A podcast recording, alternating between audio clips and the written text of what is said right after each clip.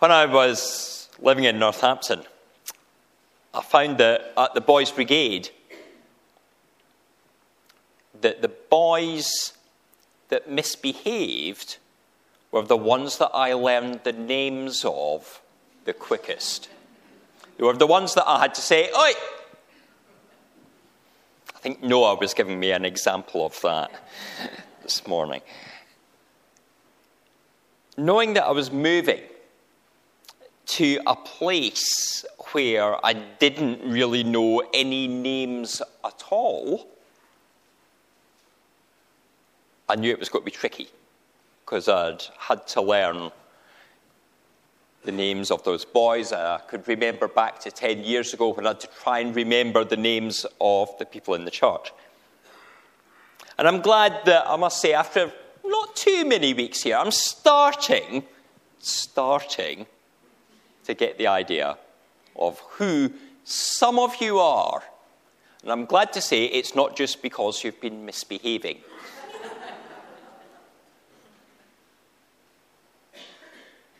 Occasionally, I have to go across and look at the board with all the photos on, look at the names, try and match them up, put a name to a face. But, you know, is that really getting to know somebody? Is just seeing the face and knowing the name enough? No. It's not, is it? We have to get to know everybody on a deeper level. When you know someone, you know about their joys and their sorrows. You know by the great times that they've been through, like yesterday's wedding of Danny and Ruth. You know how they might answer a question. You know about the worries that they might have. As I pondered this, a greater question arose to me the question of the fact that God knows us to that level. But how well do we know God? How do we respond to Him? Do we know what is on His heart? Do we know what makes him rejoice? What is his sorrows? And if somebody asked you to introduce God to you, uh, God to them, how would you do it? What would you say? You can't say, well, he's this big can you? He's not this tall. He's not got this colour hair, as I've seen myself in the kitchen with Emily and saying, the person that I'm talking about is like this. That's not it. We have to turn to the scriptures and say who this God is that we praise his name in song, who this God is that hears our prayers, who this God is that so much is written about. So, my plan for the coming weeks is to think about who God is, but also who we are called to be, reflecting that image. We are a fallen people, a chosen people, a rescued people, yet still a wayward people.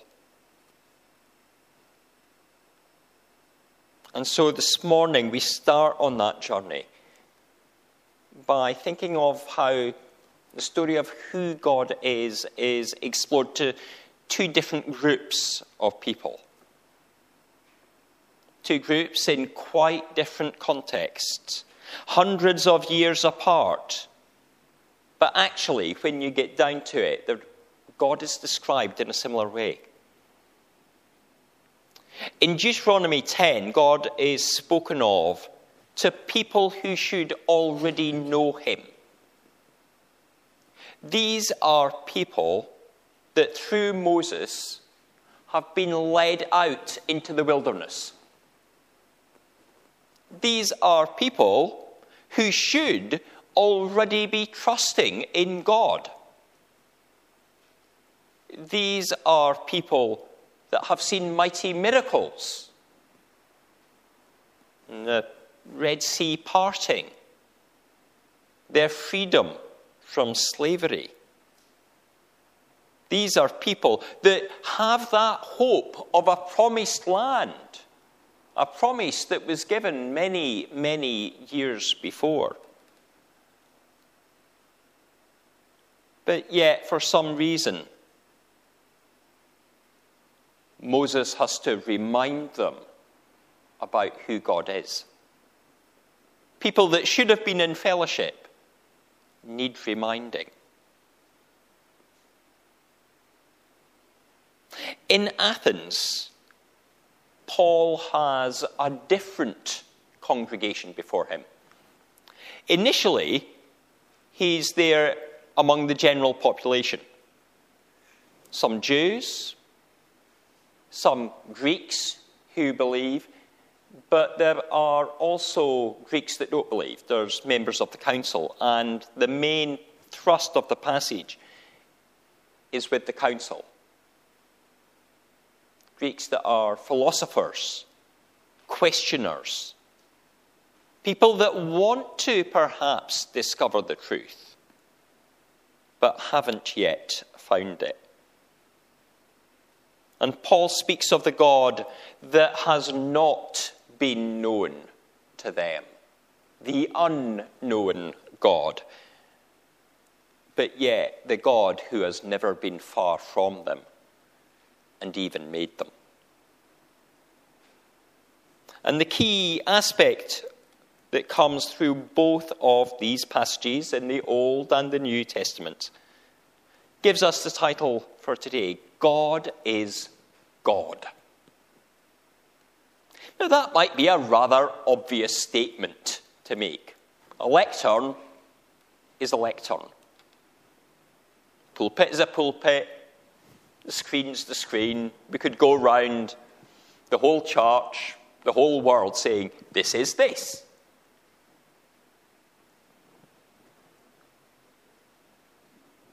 But in the same way as we know this is not a chair, however, I could perhaps sit on it, I'm not going to today.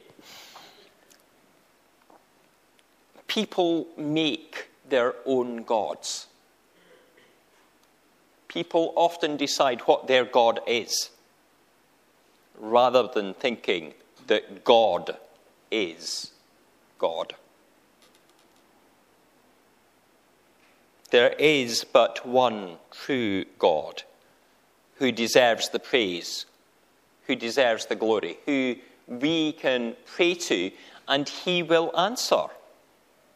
He might say yes when we pray. He might say yes, not yet. He might say, actually, I've got something else in mind for you. But God hears the prayer and will respond.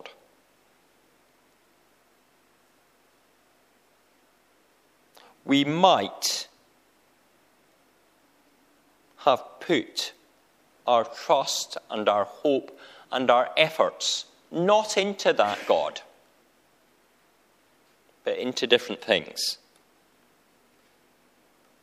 Fortunately, I don't know too many of you too well yet for what I'm about to say. But we might have a God who's a classic car in a garage that we religiously wash and polish every week. We might have a God that is our home that we live in, that everything must be just so. The vase must be in exactly the right place. We might have a God that is our garden And I love seeing a lawn which has the stripes mowed in it. But if that's where our effort is, has that become our religion? We might allow these things to become an obsession or an addiction. And it's easy for the video game or Twitter feed to take our attention at the dinner table on our phone rather than the focus of attention, having given thanks to God for the meal, to be those that are our loved ones that are sat next to us. What is the God we adore? Is it the one true God? Or is there something else in our life? Such gods are often created subconsciously, and we don't realize what we're doing, but simply accept them. The Greeks, on the other hand, in Athens, had deliberately made their idols out of stone and precious metals. Statues that they prayed to concerning the harvest, or maybe another one for the weather, or for the sun, or for war and peace, or for their fertility. They thought that something made by human hands would have the power to change the world in which they lived. They would offer to it gifts almost as a bribe to say, Do what I want. Here, have this. A sacrifice perhaps to appease that God that didn't really exist. Of course, the truth is that the God who made and who can change the world is the one who made humanity. We are made in his image. God is not made in our image. And although we come to Him in our prayers, it's His will that we must seek, not ours. He is a great big God who cannot be formed into a statue, who cannot be boxed and put in the temple. He is above all others. And what's more, this God who is greater than the earth and made the earth already has in his possession everything in it. What offering can we bring to him that he does not actually already have? We can bring money for his purpose to see his kingdom grow. We can offer ourselves to do his good work.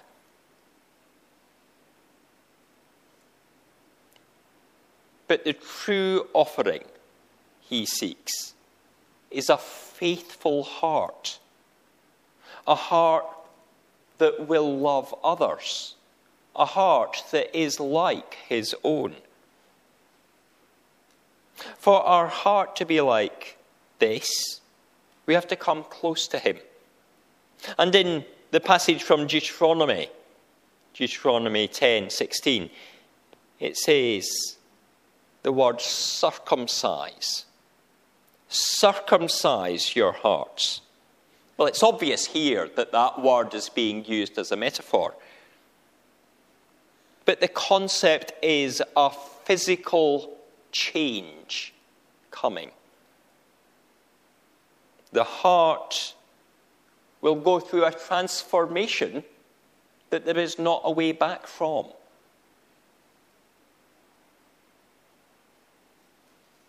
how your heart will be is a permanent reminder of being God's people. People that are within his covenant. Another way of looking at this from the New Testament would be to take Jesus' words to his disciples. Where on the, day, uh, on the night that he was betrayed, he said, By this everyone will know that you are my disciples if you have love for one another. Love is the thing that reflects who we are and shows that we are God's people. The love of a circumcised heart is different from the love of the uncircumcised heart. It is fully devoted to God's purpose. But why would you devote your heart to Him, to this God? Well, it's because God is greater than the universe. And despite being greater than the universe, He is devoted to you. He loves each one of you. And His love is not fickle, in that the love will not fade away at all. He won't get up one morning and say, Actually, I don't love you anymore. He continues to love you. And even when you have done something completely unloving, He loves you. And He cares about you. And it's because of that love He gave His Son to us, who, because of His love, went to the cross to die in our place for the sins we have committed. The false gods of the Greek, the idols made of gold or silver or stone, were inanimate and unloving.